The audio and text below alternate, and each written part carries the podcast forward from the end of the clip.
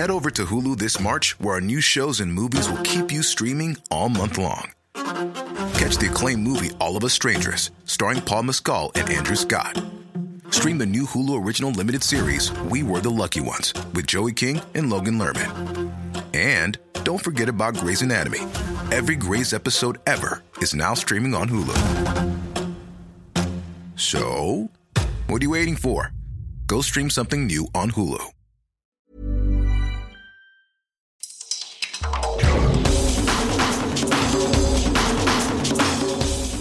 Welcome to the World in Sport. I'm Vinnie Wylie. This week, Tonga's home rugby test against Wales has moved offshore.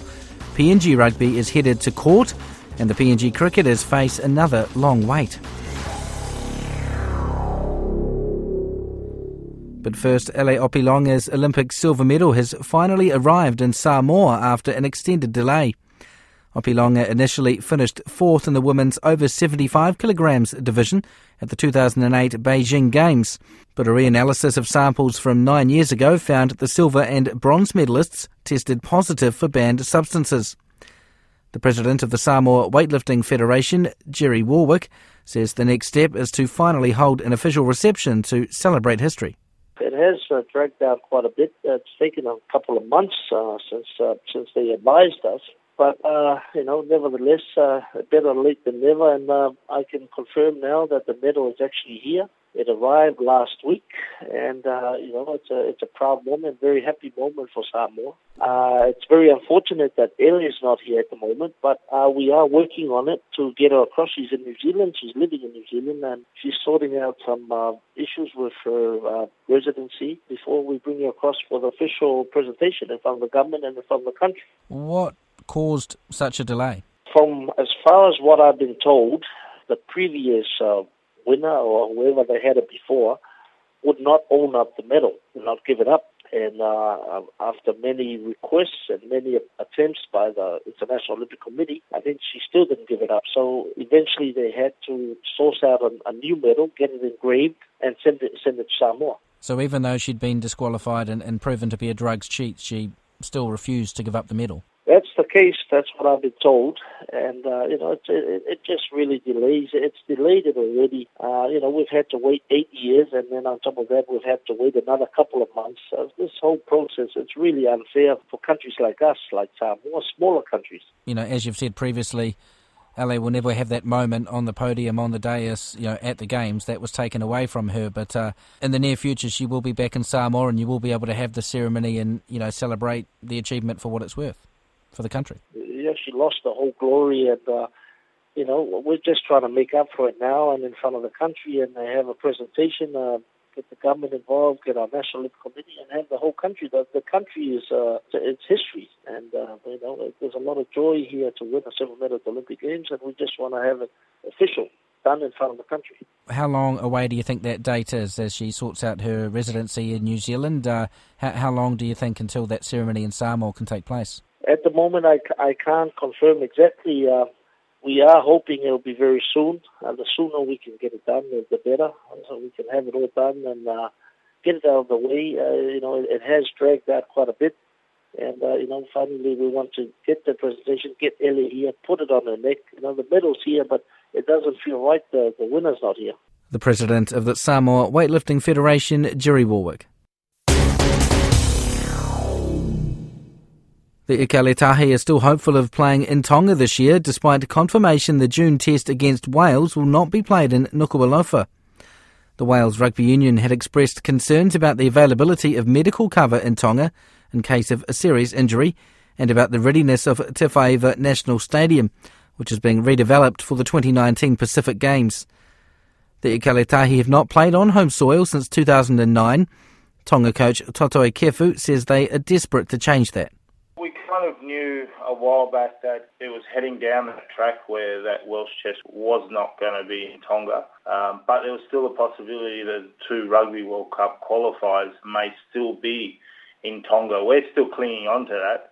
Um, look, from my point of view, we're desperate to play at home. We haven't played a test for a good chunk of 10 years, I think now, which is which is a terrible position to be in, especially this year. We need to qualify for the World Cup 2019 and having those two World Cup qualifiers at home gives us a huge advantage. But not only that, the guys can play in front of their home crowd, uh, family, friends back on the island, and, and that means a lot. Um, I remember I played some games at Teufaiva, and, and the support that the locals give the team is, is, is something to be seen. It, it, it is. And if we played in Tonga, uh, uh, against Fiji and Samoa, uh, that would give us a huge advantage. And I'd be quite confident, as well as having a good team on the field, um, of coming away with two wins. That's how important it is to play in front of our home crowd.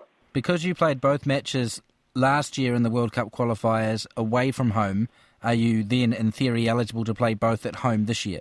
Yeah, I was given confirmation that those two games could be played in Tonga if, if only if the venue was um, obviously ready to be played on. What involvement does the TRU have in this? Are you guys just kind of observers and hoping the government and the TASANOC and stuff can, can get it ready for the games? I know Papua New Guinea are meant to be helping out there, or are you guys having an active involvement? No, we don't have an active involvement. I mean, only from the sidelines. Really, it's the, the government in association with, with the Tongan Rugby Union um, organising themselves to get things done and get things started. Uh, it's well documented that you know we have our issues with governance and administration. So obviously there's a lot of um, obstacles to get that heading in the right direction or to, to even be on the right track. So look, we're just hopeful uh, that's all we can do as players and, and, and management, and, and, fingers crossed. What is your understanding about what the requirements are to make it fit for play? With the Welsh, they were concerned about uh, the medical facilities. They were concerned in terms of their, if there was a head trauma, that they would need, um, you know, a plane on standby to fly someone to New Zealand, I suppose. Uh, there are also concerns regarding the stadium, uh, the actual pitch it would have to be 100% returfed. Uh, and that was, from my understanding, it, you know, the grass takes three to four months to grow. And then obviously after that, there's obviously trial periods where you need to practice and play on it before a, uh, a live uh, one-off televised test could be actually played on it. Um, and there was actually the stadium and, and, and, and the surroundings. There's also actually the manpower, the, you know, there's security, there's ticketing. So there's a whole lot of issues involved. There was no doubt that it would get done um, because, as you mentioned, the Pacific Games was coming up in the next couple of years. So they obviously had a bigger time frame then, but to get it ready for our tests in June, they were just going to cut it too short. If they addressed it a long time before Christmas last year, um, maybe there was a chance that they would get it done. And so now that we know the match is not to be held in Tonga, New Zealand seems the most obvious alternative, and so it's about finding a venue that, that works. Is it is it Tonga Rugby's job to arrange that?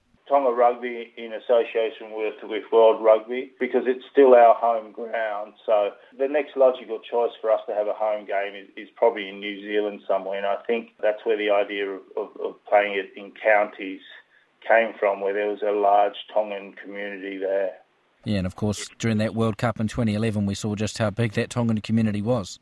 Yeah, definitely. The powers that be are sort of uh, trying to work that out, and then hopefully in the short-term future, you'll you'll have a venue and, and, and be able to know that for sure. We can only hope. I mean, uh, it's been well, like I said earlier, it's well got documented that you know we have our issues of governance and administration. So there's a fair level of, um, let me say, you know, incompetence and and and, and just uh, unwillingness to get the job done. So all we can do is, is, is hope.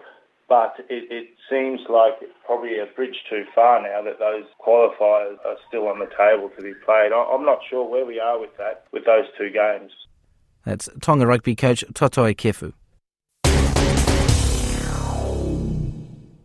The Papua New Guinea Rugby Football Union intends to seek clarification from the courts as to who is the legitimate administrator of the game. The PNG government and rugby union have been in dispute since Sports Minister Justin Tkatchenko announced the election of Stephen Kami as PNG Rugby's interim president late last year.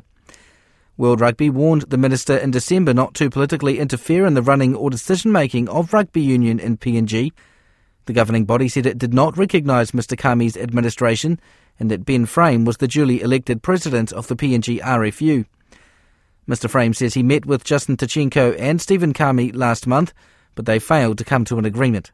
The administration side of PNG Rugby has always been independent people elected into the role. You just cannot have a sports minister turn around and put his own people into that role and say that he is the major stakeholder in rugby. The fact of the matter is, he survives on the sponsorship of the business community. Uh, what we receive from the government is a drop in the ocean compared to what other sports like rugby league receive. He, he can claim to be a major stakeholder in the game, and yes, the government has done a lot in building assets for Bava Park and uh, everything like that. But that doesn't mean that he has he can now just dictate and control the sporting code. You know, at the end of the day, it is the public's money that he is invested or has been used to go and build these facilities. Um, that's the biggest argument. He just can't come along and put his own people into position and use his position of power to ensure that his own people get in.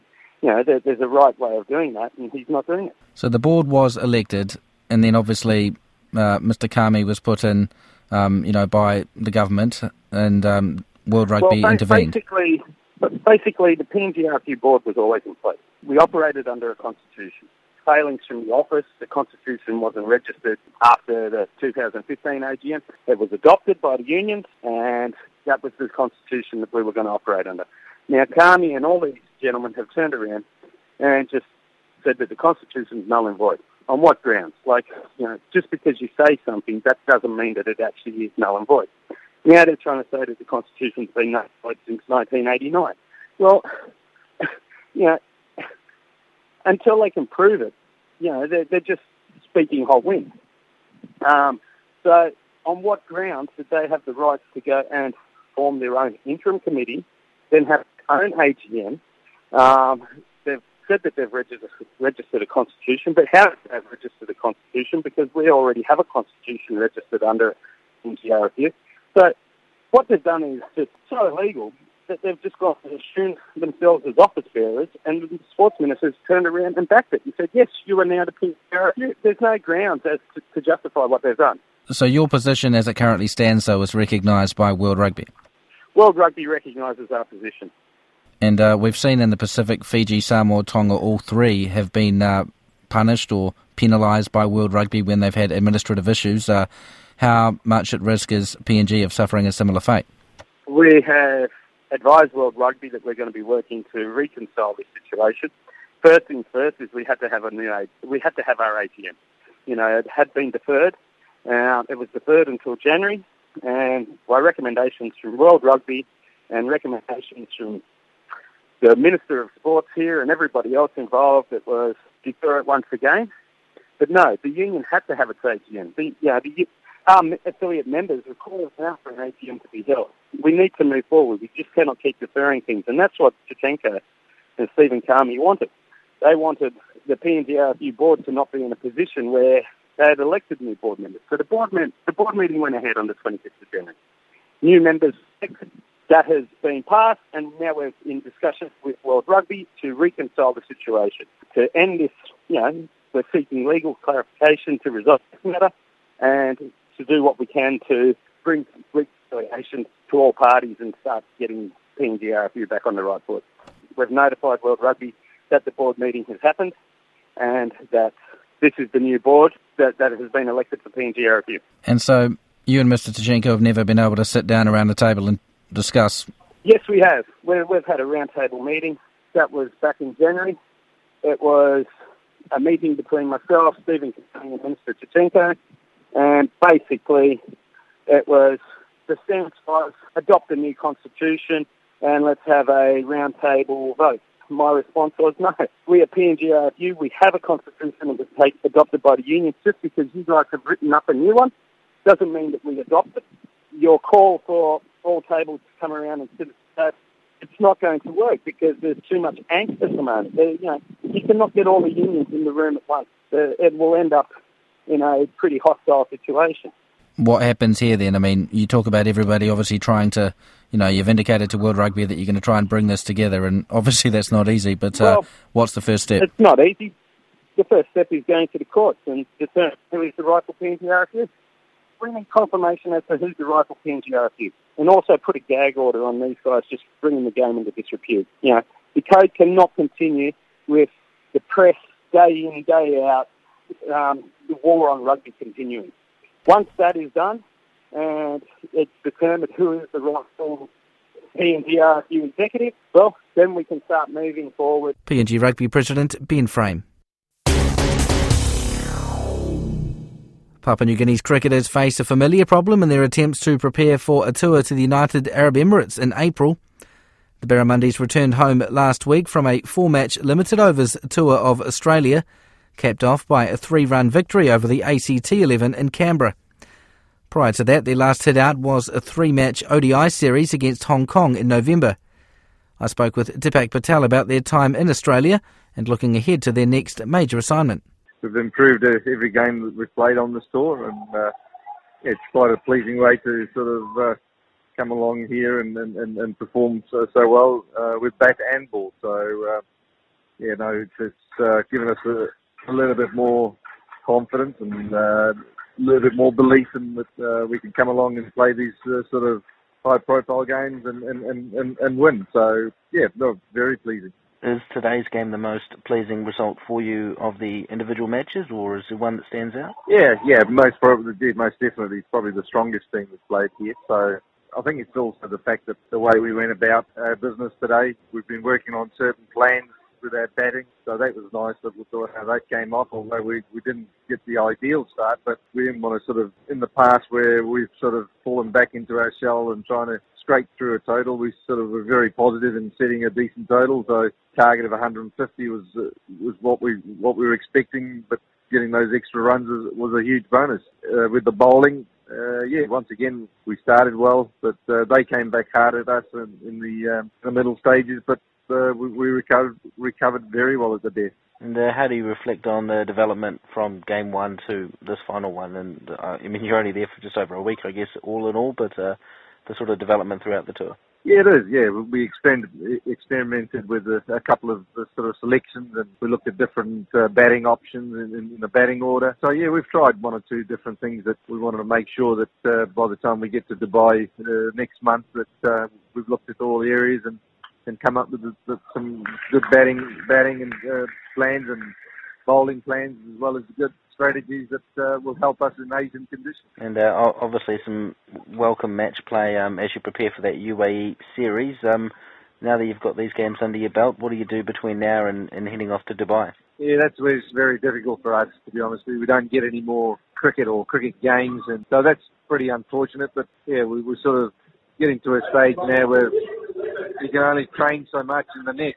Unfortunately, that sort of reflects how we play when we start tours. We're very slow starters because we just haven't had the, the game time. So it's a it's a case of having to improvise when we get back home and try and get some uh, game scenarios and open wicket sessions and so forth. So yeah, so the next three four weeks are, are going to be very important in our build up to Dubai. That's PNG cricket coach Dipak Patel. And that's the World in Sport for this week. I'm Vinnie Wylie. As always, thank you very much for listening.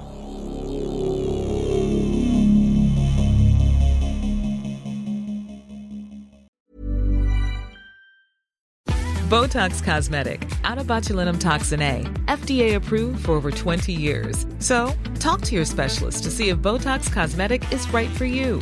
For full prescribing information, including boxed warning, visit BotoxCosmetic.com or call 877-351-0300. Remember to ask for Botox Cosmetic by name. To see for yourself and learn more, visit BotoxCosmetic.com. That's BotoxCosmetic.com.